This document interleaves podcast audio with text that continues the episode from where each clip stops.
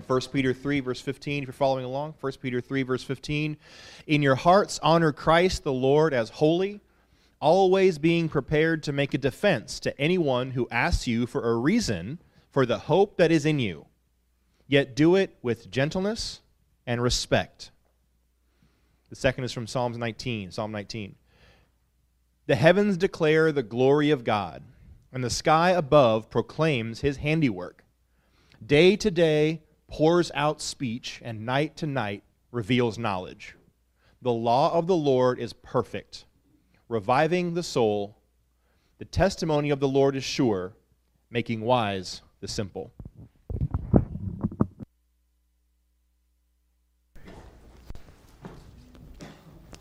Good morning. Good to have everybody out today. We have a whole lot of folks gone. I think maybe like a third of our church is gone. Maybe maybe more than that. But you are here, and we appreciate it. There's a lot of things you could have been doing this week. I mean, this morning that um, you know, time is we don't have a ton of it, and I, I, do appreciate it when you choose to come out and be with us. And hopefully, you will uh, feel like it's time well spent as we try to understand more of what the Lord would have us do and how He'd have us live. Today, um, we're, we're continuing our series based on the words of 1 Peter 3:15 where Peter tells Christians in a part of Turkey in the first century um, in the Roman Empire that they need to be people who are prepared to make a defense for the hope that is within them. Um, if you're reading from the NIV, it may say something like prepared to give an answer. The New Living Translation, prepared or ready to explain. At any rate, the word defense is the word from which we get apologetics. It's the Greek word apologia. And it is the idea of, of you know, if somebody wants to know why you believe what you believe, or what, what's, tell me about this hope that's in you. Why are you, why are you living this way, or thinking this way, or feeling this way? Um, we don't just go, you know, teach his own. He says, be willing to talk about it and to articulate a cogent, coherent um, explanation. Um, so, you know, defense has a little bit of a, a, a, combative tone to it. We don't mean it in that sense. We just mean uh, show why it's reasonable. Uh, in fact, that's why you see words like explain and answer uh, as well. So, what does that mean? That's what we've been talking about and what we plan to talk about over subsequent weeks. And as we think about being faithful to this charge, we have to ask ourselves what kinds of questions or objections we need to be ready to answer. The list may have changed between the first century and now, right? Culture changes, society changes. We have all sorts of challenges that may be in principle the same, but the particulars, the way they manifest themselves, could be different. Um, the charge remains, even if the list of things we should be ready to defend against or in, with reference to uh, has changed. In one area that we in our day often have to address uh, questions from is the realm of science and faith, science in the Bible, science and belief in Scripture. And so that's what we want to talk about this morning. Now, most of us are not professional scientists. Um, I don't know if we have a single like research scientist in our church. Daniel uses science, you know, in an applied way, uh, uh so he, he would be in that category. Maybe there's I'm not thinking of. Um, you know, Bob Garrett used to be, he's a pharmacologist, so he would have been in that. He, but most people here, you know, I'm not a professional scientist. Um, and yet, science is very relevant to my daily life. Um, odds are some of you took a pill this morning or last week, and your, maybe your, your health, maybe your life depends upon that medication. Guess who figured that out? You drove here in a car powered by an internal combustion engine or an electric motor. Um, who figured that out? We, we, we live surrounded by science all the time. And in the modern West, uh, much of our society and our, our, our frameworks for thinking about things, in fact, are informed by science. So it's very relevant whether we appreciate that or not.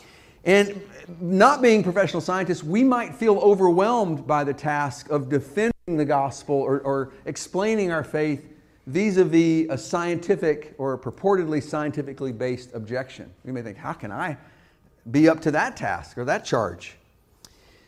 On the other end of the spectrum, some Christians minimize the relevance of science for faith altogether. just poo poo the whole idea of having to even worry about that. Let me caution folks in the latter camp against failing to appreciate the relevance of science until it's, uh, the consequences become tragic. Until a friend or coworker rejects Christianity because they've become convinced that science and the Bible can't both be true. Or worse, it could be your own child, your own loved one, whose exposure to real science brings on these kinds of doubts. I can't tell you the number of people I know um, who've called me up, you know, young people around the country, with this very kind of question. Uh, I wasn't prepared for this when I left home, you know, at church or whatever. So we kind of have to, this is what Peter's saying. You, you can't just disengage from the world and let religion be something that happens inside your head or inside a church building. It's relevant to the real world. Love your neighbor. He's a real person right next door, right? As yourself. Um, so we, we've got to think about these kinds of things. Now, science in our modern sense, which is the empirical investigation of, of the mechanisms underlying natural phenomena, right? That's a new thing. That's four or five centuries old. Um, late 1500s, early 1600s, at the earliest, in early modern Europe, that's when what we think of as science started. But since then, numerous discoveries and theories have been regarded as threats to biblical faith. This painting on the screen here is, is by a Tuscan artist, painted in the mid 19th century, a guy named Cristiano Banti and it's called Galileo Facing the Roman Inquisition. Galileo Galilei was a, uh, a, a, a, person from North Italy, a, a, scientist. He, wouldn't, he wasn't called a scientist then, he would have been called a philosopher because the word wasn't used that way then. Um, that's an even more recent uh, development. But he's facing the Roman Inquisition, the Roman Catholic Church, um, because of his views on astronomy, the Copernican view of, of the solar system which were thought in his day to contradict not only mainstream science, but the Bible and the theology based on the Bible. And so uh, he, we'll talk more about him in a minute, but that's what that painting's about. Uh, the, the thing is, many such threats, quote unquote, things regarded as threats to Christianity in the Bible in centuries past, are now accepted universally by Bible believing Christians. Who here believes that the earth is the center of the universe and everything rotates around it? Anyone? I know there's like, you know, nut groups out there. No, no, I don't mean that being disparaging. I mean that in the best way possible. who, who still say, you know, the earth's flat and everything's rotating around it and all that. But I, I don't even know if, Uh, yeah, maybe they are serious. But there's a tiny fraction of people that we thought were gone from the planet, I think, till a few years ago. Kind of a joke. But the most theologically conservative, Bible believing Christian groups believe Galileo was right. Would they have believed that then? So, what are we doing? How are we re- responding now with things that 200 years from now we go, oh, that was like that? So, you have to think critically about these things. People around us that we're supposed to be defending the gospel to are. And so, we have a God given responsibility to be ready to at least articulate some sort of explanation how can we, this is our question for this morning, how can we tell the difference between scientific views that are actually incompatible with Scripture and those that aren't? And so today our, our objective is, is a modest one, but I believe a crucial one. And that is to basically just lay down some basic parameters or guidelines for being able to tell the difference. Basically, for having biblically delimited or biblically confined uh, expectations about what we should find when we look at the relationship between science and the Bible. So, what I want to do first of all, then, is look at the importance of framing the issue or these kinds of questions about science and Scripture, science and religion correctly. How do we even frame it or imagine what, what the issues are? Before you get into the particulars, how do you frame the whole question? This is huge, in my view, for getting our expectations right. A lot of times our problems come from having uh, sort of misbegotten expectations before we even enter into the data or the details. Now, Galileo was deemed a heretic for views that are universally accepted now, as we just said. Following Copernicus in the early 1600s, he basically argues that the sun, not the earth, is the center of the solar system, that the earth revolved around the sun, not the other way around. Okay, the old view was called geocentrism, earth centered, uh, you know, heavenly bodies, earth centered uh, solar system, and so on.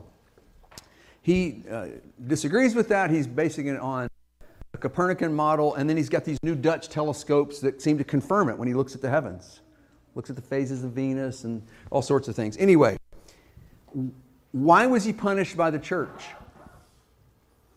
Well, we can now see that the whole question that he was dealing with framed wrong. They couldn't see that then. Maybe he could and a few others, but most people could not. They framed the issue wrong. Part of it, of course, was he was up against false, which was being defended.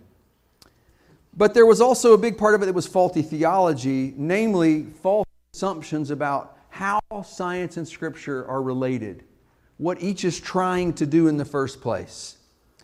So, didn't the Bible say, some of them argued against him, that the, opposite of what he was saying? That the sun rises, the sun moves. Ecclesiastes 1:5, the Bible says, God's word says, the sun rises, the sun goes down and hastens to the place where it rises. The King James says, The sun also rises. You may recognize that from a famous title of a novel, right? Um, here it is. Mic drop. They didn't have mics, but had they had one, they'd have dropped it. Cardinal Robert Bellarmine would have, boom, there you go. Roberto Bellarmino. Galileo argued that teaching astronomy wasn't the purpose of the Bible. So passages like this are not making a point about astronomy at all. It has a different goal, a different purpose. He was reported to have said, and whether he said this or these exact words are apocryphal, it doesn't matter because this was the burden of his argument. The Bible was written to tell us how to go to heaven, not how the heavens go. We're all nodding our heads. That's brilliant. No one was nodding their head then. They were going, mm not no one, but not enough people to keep him from being punished, deemed a heretic. So, why do we nod our heads like this now, but back then we would have gone like that? That's kind of what I want us to look at critically this morning. And it may make some of us uncomfortable. Just stay with it. Think about it. Let it percolate for uh, weeks and months. Okay? Uh, I assure you, what I'm trying to do is shore up ways to defend the gospel, not tear it down. And some of the things that have passed for defenses have actually done more harm than good because we're hitching God to things that He never intended in the name of defending God. All right? One helpful notion in framing how we think about the, the, the, relationship between science and Scripture is something called the two books notion. I know I've mentioned this here before. Francis Bacon, another key figure in the scientific revolution, a British fella, uh, around the same time, roughly, in one of his writings said that when we think about the study of nature and we think about the study of Scripture, what we're really reading or studying are two different books that God wrote. God didn't just write one book, Scripture, He wrote another book, nature. Here's his statement in a 1605 work. He says, Let no man think or maintain that a person can search too far or be too well studied in the book of God's Word or in the book of God's works. This is His Word. His works are what we see when we sit out in our pavilion and look, look, is that north? Into that woods with massive trees. Isn't it beautiful out there? Those are God's works. His works are the starry heavens, you know, that the James Webb telescope is, is bringing into even greater relief at greater distances to greater degrees of wonder among us. Newton says these are both the revelations of God. And I, not Newton, uh, Bacon, I should say. Did I say uh, Isaac Newton the whole time? Okay, good. Sometimes I say things that are different from what my brain is saying, as you well know um, if you've been here very long. Um, all Bacon is doing right here is, is paraphrasing Psalm 19, which Corey alluded to earlier. I love it when people in different parts of the service that I have not talked to at all use parts of things I'm going to use in the sermon. It's, it's really, it happens almost every week, honestly. So, two revelations, one author. That's kind of what Psalm 19 is all about. So, if you look at the first half of Psalm 19, he's talking about the first book of God's, uh, God's authorship nature, his works out in the world. The heavens, I want you to notice what I have in yellow here. All, notice the verbs. Notice what the physical works of God, natural phenomena, are doing. What, is, what does the psalmist say they're doing? The heavens declare. Well, declaring is a, is a speech word, right? That's a communication word. That's a language word. That's a word of revelation. The sky above proclaims his handiwork. Day to day pours out speech, and night to night reveals knowledge. The pattern of day and night and regularity and this ordered regularity that we see in nature is a revelation from God. It's a communication. It's not as exact and precise and doesn't tell us about ethics and things like that as much, nearly so much as Scripture does, but it's nevertheless a revelation from God. You can't really say, I believe this is the Word of God, this is a revelation from God, if you're going to deny the many sections of this book which say that's a revelation from God too, because then you're denying this. They stand or fall together. And that's, what that's what Bacon was noticing. He says they don't really have a voice, God's works in nature don't, but they still have a voice.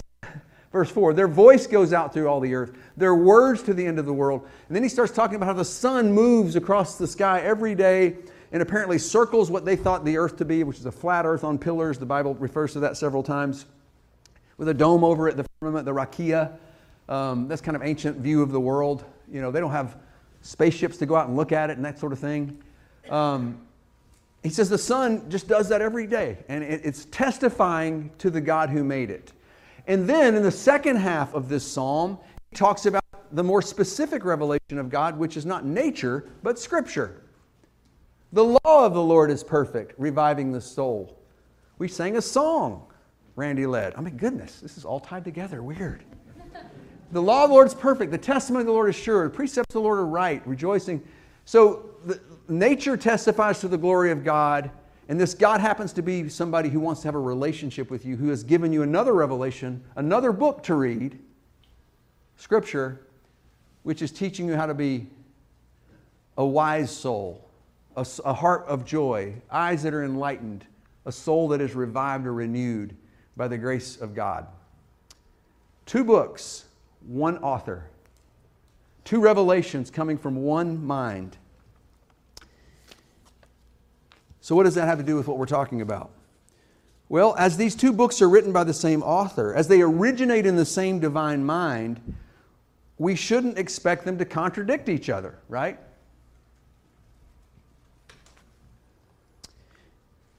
Somebody thinks, well, well, but it does seem like science has contradicted religion, and religion has contradicted science. So, what's going on with that? Well, an answer, a possible answer, I think the answer, just my, my two cents, is that when we see science and religion, science and scripture, in apparent contradiction, what's really going on is either one or the other or both have been misread. So somebody's not reading the books of God correctly. Scientists are the one who read the book of nature. And all you got to do is take a history of science course or just kind of exist as a human to know science has changed its mind on things. By the way, sidebar, that's the glory of science. I'm about tired of the argument, well, science changed. That's the whole point. It's not woodenly allied to some dogmatic authority. That's the beauty of science. It's self corrective. That's kind of the whole point. So scientists would go, duh. Aren't we awesome because we're willing to change our mind? We see new evidence. You're supposed to do that. Called growth, right? But we all know there's been older views of science, scientific racism, eugenics, all this stuff in American history that were mainstream Harvard, Yale science that we now know, science knows, and the rest of us know, was a bunch of bunk. They sincerely believed it. it looked like the data was going that way for them with all their biases and whatnot. So, scientists can misread their book, Nature. They can misinterpret it. guess what? Theologians and Christians and you and I can misread this book. You ever change your mind about what you believe the Bible teaches? Hopefully, you have if you've been around very long. Um, Protestants, by definition, think the Bible was misread for centuries because there was a Protestant Reformation over against the Roman Catholic Church. So, and presumably, a lot of folks in different denominations think theirs is right or they wouldn't be there, and it doesn't agree necessarily with some of the others. So, we all tacitly know a person can misread the scripture. The Bible itself says, be careful not to twist the scriptures. Paul, uh, was it Peter says that some of Paul's writings are really difficult to understand, but that doesn't give us license to twist them. Remember that section in 2 Peter 3? So it's possible to misread either book. And when there's an apparent contradiction, what has happened is either the book of God's works in nature or the book of God's word, scripture, either or both has been misinterpreted. If they're properly interpreted, they're not going to be in contradiction because they come from the same mind. Now, let me, what I want to focus in on now is kind of, we're kind of triangulating down to this question, it, it, this problem, and that is that one of the main ways that Bible readers, at least modern Bible readers, read Bible texts is to force onto what are really ancient documents, ancient texts, everything in the Bible is ancient. We impose upon that our modern questions and demand that they answer our modern questions, even though they may or may not have been intending to address those questions in the first place. You follow me? The, the Torah, Genesis, you know, the first five books of the Old Testament, the Israelite Torah, was not written to me. Now, it was written for me, if I'm a Bible believer. It wasn't written to me. That's different. First Corinthians was written not to me. It was for me, but only derivatively after it was addressing certain things in Corinth. It's occasioned by certain historical situations and problems. And only by going there first do I have the right to then extrapolate what it might mean principle wise for me. Uh, we got to go to the then and there of Scripture before we come to the here and now. That's just a hermeneutic, you know, interpretive uh, principle, hermeneutic soundness. Okay, so what do we do? We, we take our modern questions and we impose them onto the ancient texts of the Bible when they may not have been necessarily concerned with the same questions. And so that's my second point. We've got to respect the questions the Bible's authors are addressing. How do you know what those questions or issues, what, what their agenda or purpose for writing whatever biblical document is under investigation is or was? Well, the only way to find that out is to go into the document itself and let it, the, the internal evidence disclose itself to you. I can't just come out here from my experience and go, this must be what God would want to talk about. Now let's go read His Word and see. Not see, just demand. That borrows so much trouble for Christians. It has in the history of science and religion about as much as anything.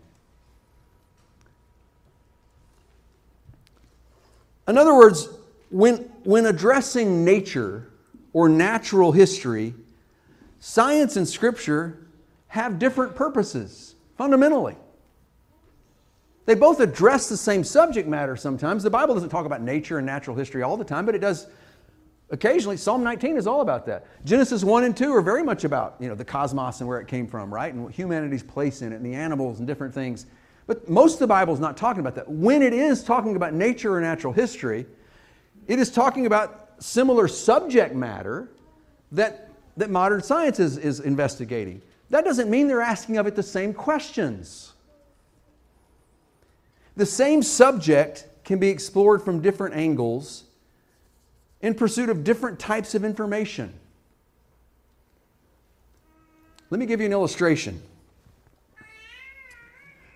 Isn't it possible to map the same terrain in different ways in the pursuit of different kinds of information. In other words, you go to, you know, talk to cartographers or, or a geographer, there are all sorts of maps and atlases that you can come up with that people generate. And they're, they're different lines of research, even though they're still maybe looking at the same chunk of planet Earth. So, for instance, we'll take, take, we'll take North as an example. This is an elevation map The color coding re- refers to various uh, elevations. So, you know, over the darkest brown is 4,500 feet to 6,000 feet over in the Appalachians. Uh, you know, down east in the, the coastal plain, the beach and all that, you've got zero to 150 feet. I don't know what our elevation is here, like 300 feet or something, I'm something. It's low, right? That, that's what that map is intended to, that's the truth it's after. The truth about elevation. What about this map? That's a highway map. Same chunk of land, same subject in a sense, different perspective, different questions are being asked of, of, the same state of North Carolina.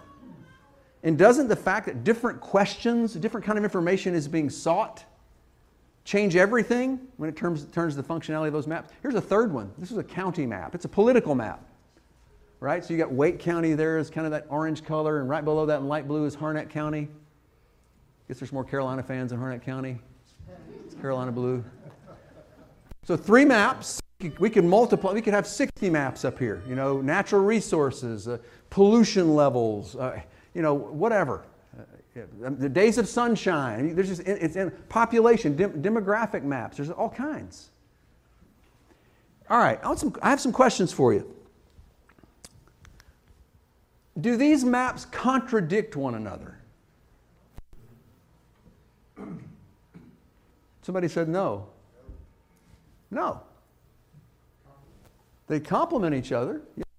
They don't really, we, we can see that even though they're mapping the same subject matter and returning wildly different pictures of North Carolina, right?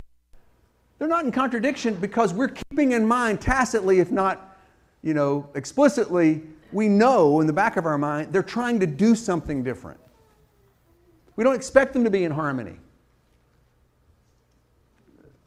They don't contradict, but they also don't harmonize because it's like, you know, uh, you know, I don't know.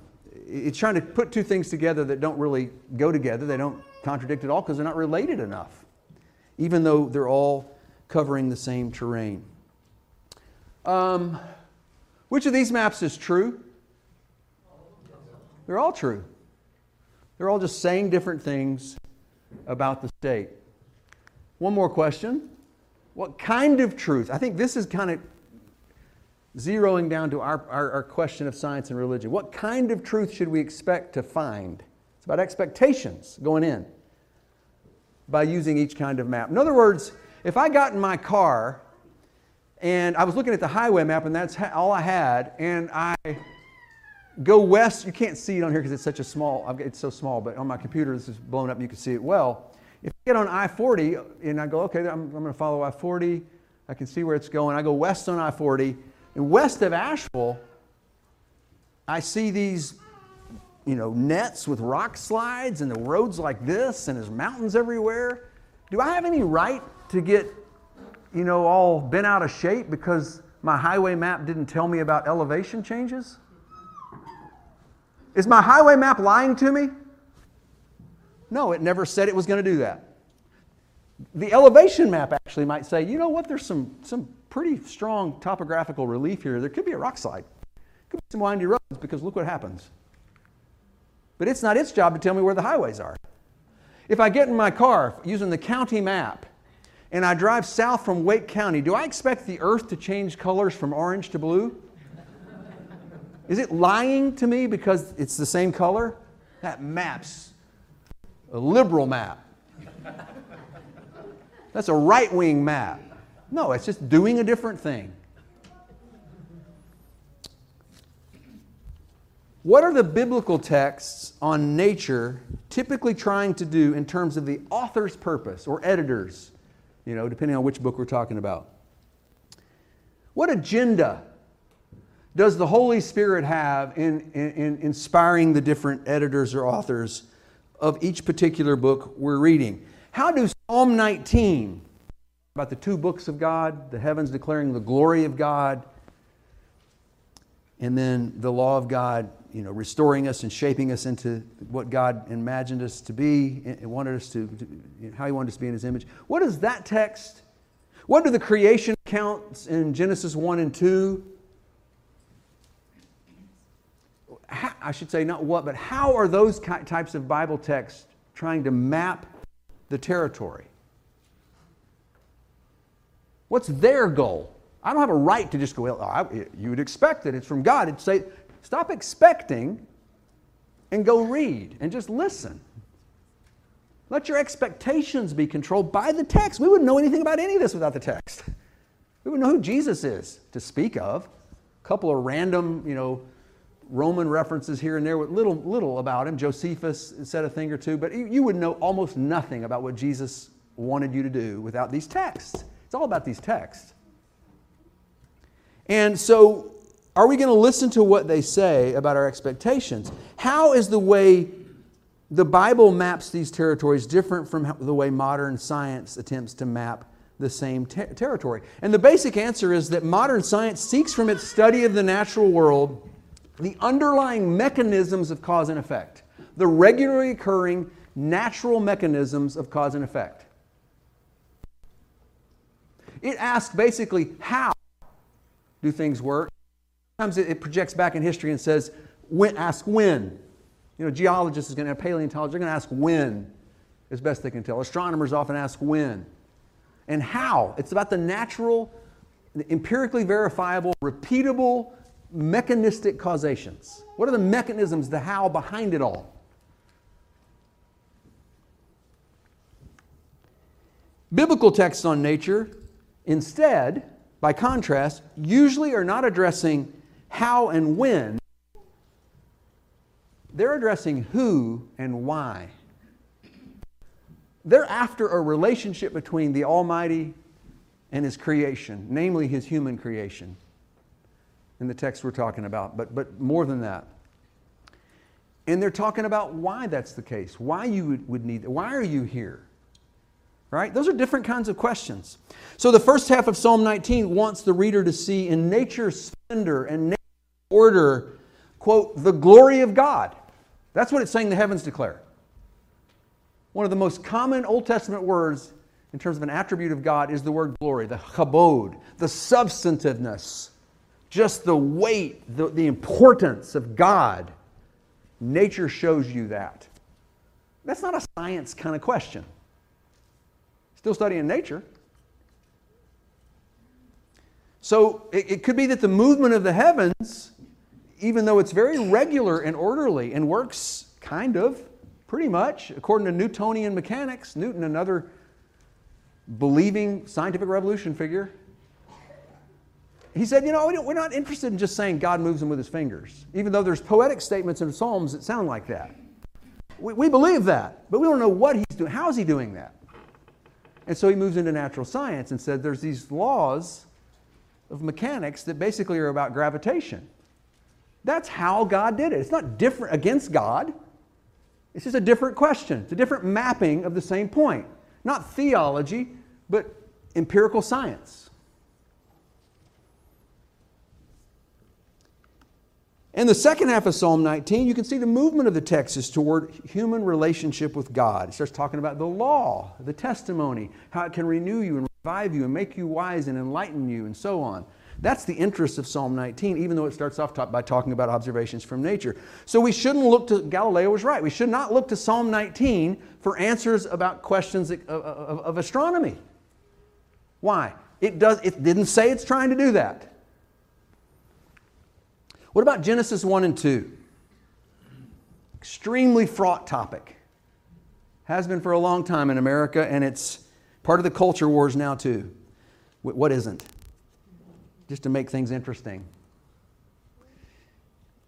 He says with huge sarcasm. You know how much anxiety that causes me, just that whole business? Anyway, whatever. Um, Genesis includes the, the, the origin accounts of Genesis 1 and 2, which are part of Israel's Torah. Basically, what that's trying to do is tell these ancient former slave people, the Israelites, the children of Israel, who they are in the world.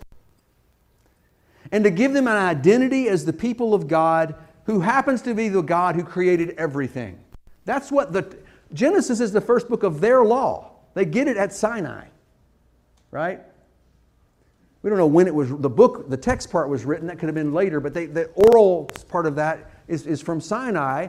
And so this is not some kind of scientific statement. Hear me, everyone.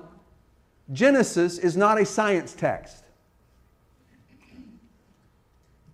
If you think it is, I'd like to know why. Where in the book does it say that? that that's an importation from without.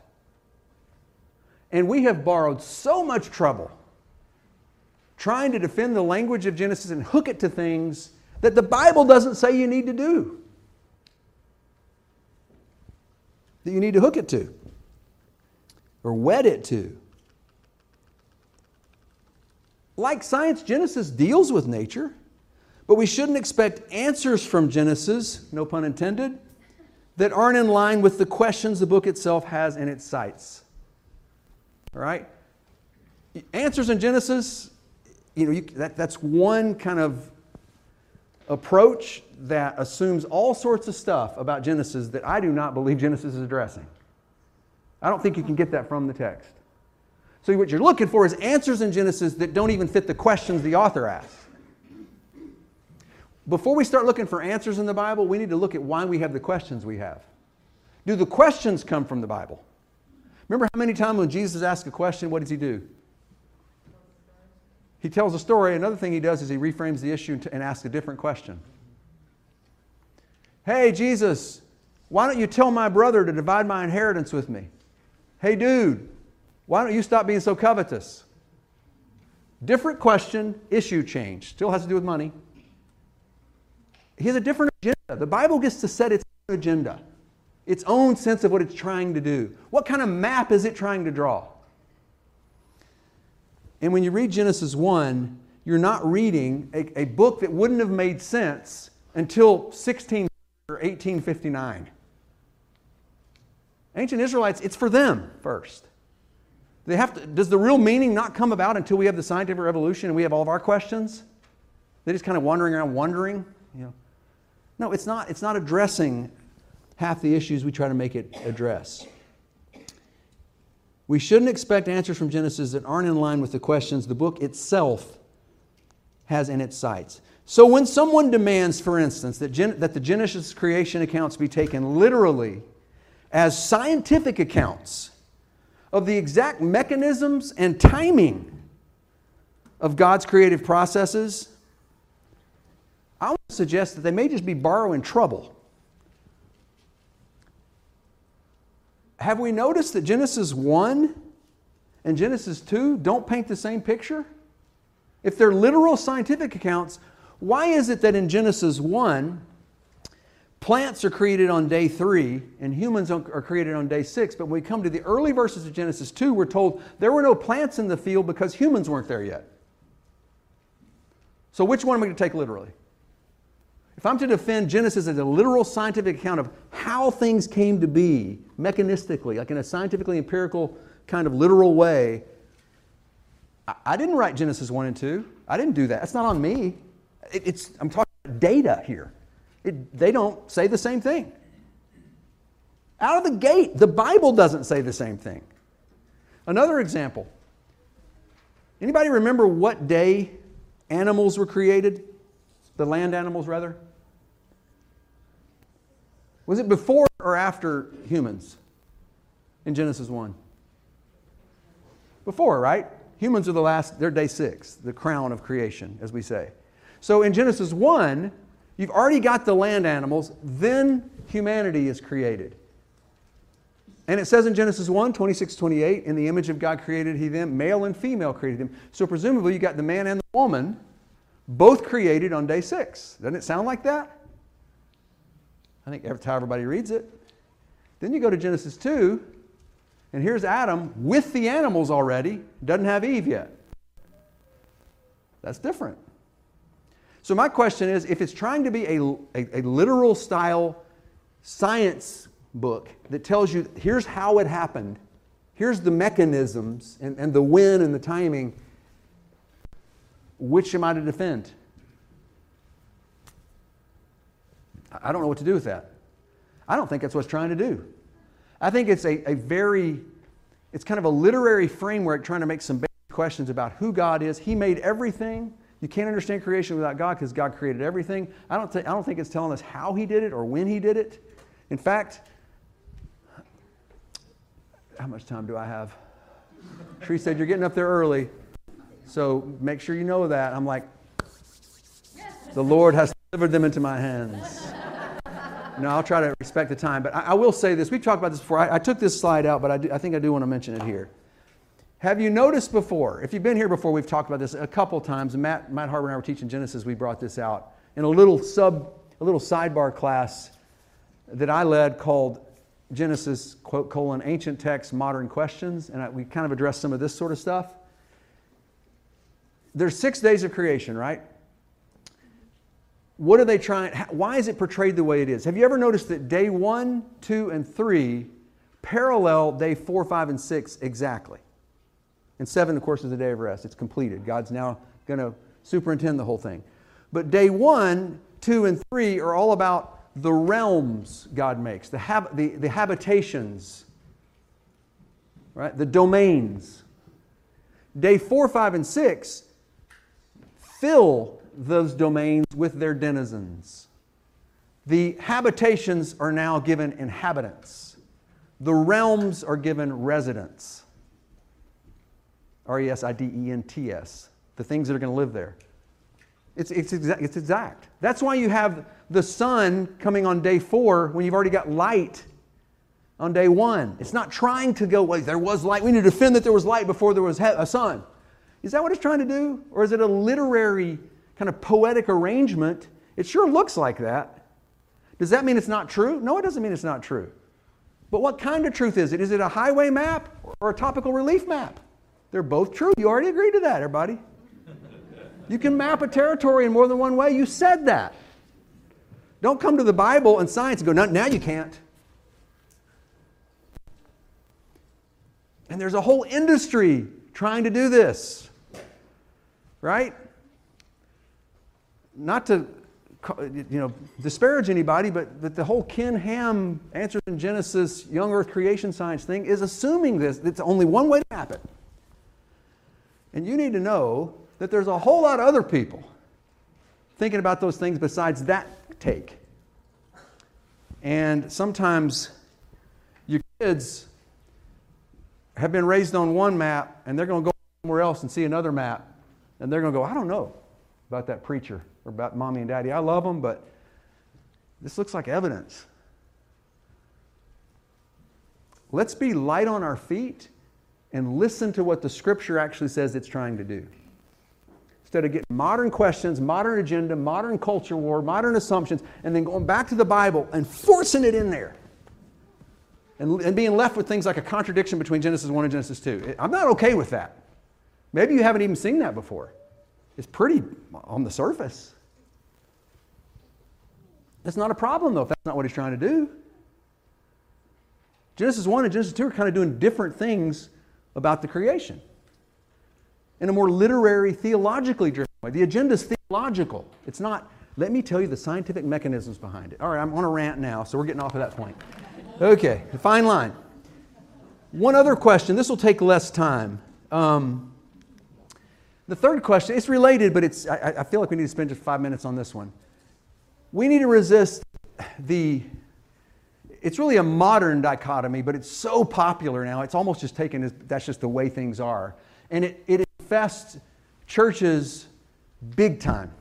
It infests our language and our thinking big time. We've just accepted it. And it's very problematic, and I don't think very biblical. I'm going to tell you what I mean. The word dichotomy, in case that's a you know fuzzy word to you, is just the idea that there's this hard division into two parts, and they're mutually exclusive. Okay? It's, things have been bifurcated into these two areas, and they don't, they can't, there's, the, the border isn't permeable. They're mutually exclusive. And people dichotomize what they mean by natural over against what they mean by supernatural, as if there cannot, it's one or the other. It's binary. That's a good word for what I'm looking for. It's binary. Let me give you an example. I think we've mentioned this before, maybe. I can't remember when, but maybe in Genesis, the Genesis class. Well, that was a God thing. I probably said that this week, so don't feel judged. What do people typically mean? What do Christians typically mean when they say something's a God thing? Man, it was a God. Let me tell you about this. It had to be a God thing. What do we mean? Unpack it a minute. What's that? Big coincidence? Big coincidence, miraculous, providence, supernatural. Don't we kind of use God thing when, we, when, we, when we've exhausted all natural explanations? It's, it's got to be God because it can't be what? So natural, what's the assumption behind that? If you've got natural causation, what? It's not God. That's, you, you have to be saying that when you say that. Because I don't go like, oh, I dropped that. That's a God thing, gravity. That's a God thing. I, I, I think God made gravity. He made the planets that have the gravitational pull. He made that table, you know, all, all that. So we're not very consistent with this, thank the Lord, because it's pretty, not very biblical thinking. It's, it comes from a kind of dualistic view of the world that everything pretty much, it's very Enlightenment, deism influenced. Everything pretty much is going along without God, just natural stuff. But every now and then, something really weird happens providential, miraculous, supernatural that had to be a God thing because I'm not, miracles are that in the Bible, right? But is God not involved when something in the Bible isn't miraculous? Sometimes, even in the miracles, there appear to be a lot. Of, there appears to be a lot of nature involved. What was it that split the Red Sea so that Israel could cross through? A strong east wind. God directed it, it says, but He doesn't say, and it could have said, God went poof. Why do you use wind? One of the things that blows things all the time, anyway. If you'll look, a lot of miracles in the Bible actually, God is using physical, He's using nature anyway, just in His own way.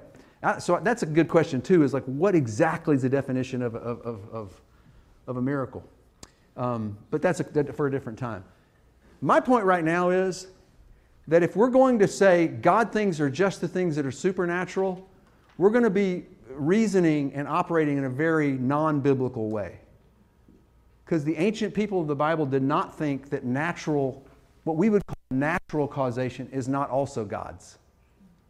That belongs to God too. Question. Um, well, sorry, I forgot I had this. Colossians says that in Christ, everything in the universe holds together. Remember that statement Jesus says, Not a sparrow falls to the ground without your Father. Do you, do you think by that verse that God's going, Little sparrow, doom? I don't, when I see a sparrow dead on the ground or one that crashes into a, you know, you ever had a glass window you clean too much? Like you kept saying and protesting, I don't want to clean that. We don't need to clean the windows, but your mom made you, and sure enough, a bird dies. That literally happened at our house. We get the windows clean, and then we'd hit, bam. Did God go, he's trying to fly that way, but God's going, no, bam. No, it just means God is in all of nature. Right? He, he's not just transcendent in the Bible, he's immanent as well. He's both. That's one of the great mysteries that the Judeo Christian tradition puts forth, not tensions. Uh, it's a beautiful thing, actually. Psalm 139 13 says, For you formed my inward parts, you knitted me together in my mother's womb. The psalmist is saying, even when I was a baby in my mom's womb, even when I was an embryo, God was doing that. God was forming. The you here is the Lord, he's addressing. You, Lord, are the one who was forming my inward parts and knitting me together in my mother's womb. That embryo that goes through all those crazy, cool. Daniel, what's the ontology recapitulates? It- Whatever it is. Yeah, ontology. Humans, humans go through in the womb all the basic orders. Yeah, you basically What in the world?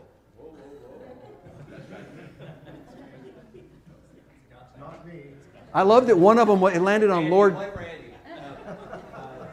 It, it landed on Lord take control, which is a great illustration of this. I'm trying. Know, anyway, The basic answer is as you're going through developmental stages in utero, you Yeah. basically look like a fish and then an amphibian, and then Right. reptile. You like have all these stages until you get to a mammal. Like in, we all have in utero. stuff. Yeah, I'm sure all, we've all seen pictures. It, it basically goes through the major, is it orders of, of, of biology, you know, kingdom class, all that. Um, Linnaean taxonomy stuff. I, what, where are we here, Jim? Okay. Um, anyway, Psalm 139 says that God is the one who's knitting the baby together, forming the baby, the embryo. But a lot of you, when you were expecting, you know, couples that are expecting, they read books like the Mayo Guide Pregnancy, which is completely science. They go get sonograms.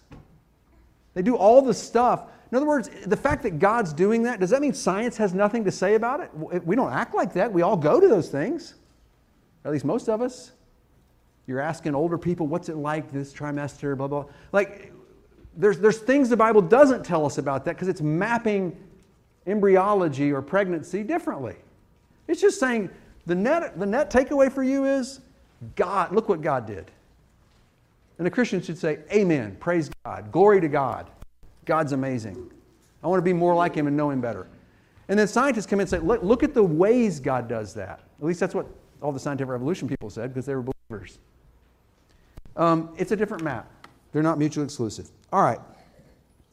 Well, we'll go and wrap up. I, have got a few more slides, but if we, if they're, if Jim find, oh, he's going to find them for me. I have one quote I want to share with you real quick on this thing about supernature and nature. Then we'll, we'll, we'll be finished.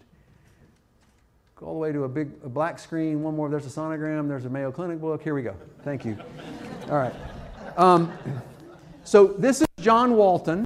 Hebrew language scholar, Old Testament scholar, Hebrew language scholar, very famous. Some of you I know have some of his books.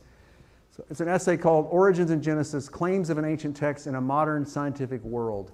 What he's going to say in this is that our categories of natural and supernatural were not even concepts for the ancient Israelites. They don't have words like that, they don't think that way. That is a modern prejudice. I'm going to use the word prejudice, not just assumption, because I want us to see that as a little bit of dangerous thing to just accept. God only gets the supernatural stuff. No, God gets your baby growing in your room. He gets the oak, little oak acorn, turn it into an oak tree. He gets gravity when I drop this. All that's God. Here's what he says As we turn our attention to the Old Testament, where the biblical origins account is located, Genesis 1 and 2, we ought to begin by asking whether ancient Israelites classify phenomena into categories that comport with our modern distinction between natural and supernatural. It's a God thing stuff. Those who are inclined to reject scientific claims based on their understanding of biblical claims, a, a lot of Christians would do that, sometimes do so on the basis of their belief that when the Bible says that God did something, that event must therefore be categorized as supernatural and by definition unexplainable to natural laws. The Bible said God did it. It didn't say how he did it. There's a lot of ground under that. That's a whole different map. Said he did it. Well, you're assuming supernature excludes nature, right? Second paragraph. Ancient Israelites, however, the people who got the, the, the Torah originally, it's the book before it's ours, believe that God is always active in the world in numerous and often undetectable ways, They not have the categories of natural and supernatural. The operations of the world that we consider regular, predictable, and able to be described in scientific ways would have been considered no less the works of God in the ancient world. Since the Hebrew language does not have the words, not have words that classify levels of causation the way we do today, the language of the Old Testament can't be used to confirm or deny our way of classifying cause and effect as either natural or as being the result of divine action alone. So that's a guy who knows a whole lot more about Hebrew, the Old Testament, than, than I do, saying that wouldn't even make sense to the original recipients of Genesis. The real enemy of faith, the real enemy of Scripture, is not science. It's not even science that maps nature or natural processes in different ways than Scripture does. It's just a different map. The real problem is materialistic science. Science that assumes all there is is stuff. There's just molecules. Right? Naturalistic or materialist science is a problem. It is very unbiblical.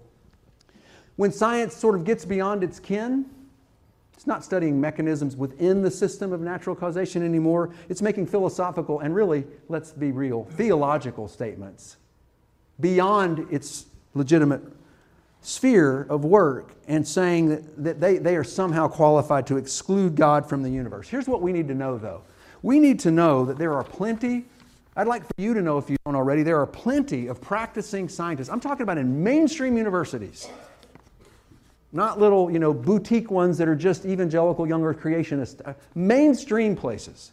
Carolina, Duke, Harvard, Yale, State, places like that. Lots of them. There's whole studies on this. Academic studies counting people who, who are believers. Um, they're in all fields of science. Doesn't mean there aren't plenty who aren't believers or agnostics or whatever, that, that's there too. But, but it, it's not just the case that the only people who accept the Bible are, are kind of in this you know, intellectual ghetto over here that, that isn't mainstream. There's a lot of people in mainstream science who accept the, the scriptures. They may not read them the same way some folks want them to in some texts. Maybe they're respecting the mapping differences a little more but they're believers nevertheless. And they would probably argue every bit as robustly as you believe, or I believe. Secondly, I'd like you to know as well that there are, if this is intriguing to you and you want to, how do I know more about this? We, we're not going to be ready to defend somebody against a specific scientific thing in five seconds, right? This is complicated technical stuff. I'm just trying to frame the issue. If you, your loved one, a neighbor, a coworker, a friend is curious about this, and this seems to be their area of objection, and you want more material, there, there are great resources out there. I have a lot of books on this sort of thing. There's a website I would highly recommend called biologos.org, run by um, mainstream scientists who are also believers. Um, Francis Collins, arguably the most eminent scientist of our time, head of the Human Genome Project, um, at least one of the genome projects, um, National Institutes of Health, was one of the principal founders of this um, and, and, lots of other people that are very uh, credentialed in terms of science, but they're also believers. Um, the people at biologos.org don't think that science and religion are locked in some inevitable conflict or warfare. And that's kind of one of the problems that we're dealing with when we try to face these questions. People polarize it one way or the other instead of looking at the actual, being careful and quiet and listening and reading God's books and keeping your sanity and trying to just find the truth. Um, that glorifies God. Thank you for your attention.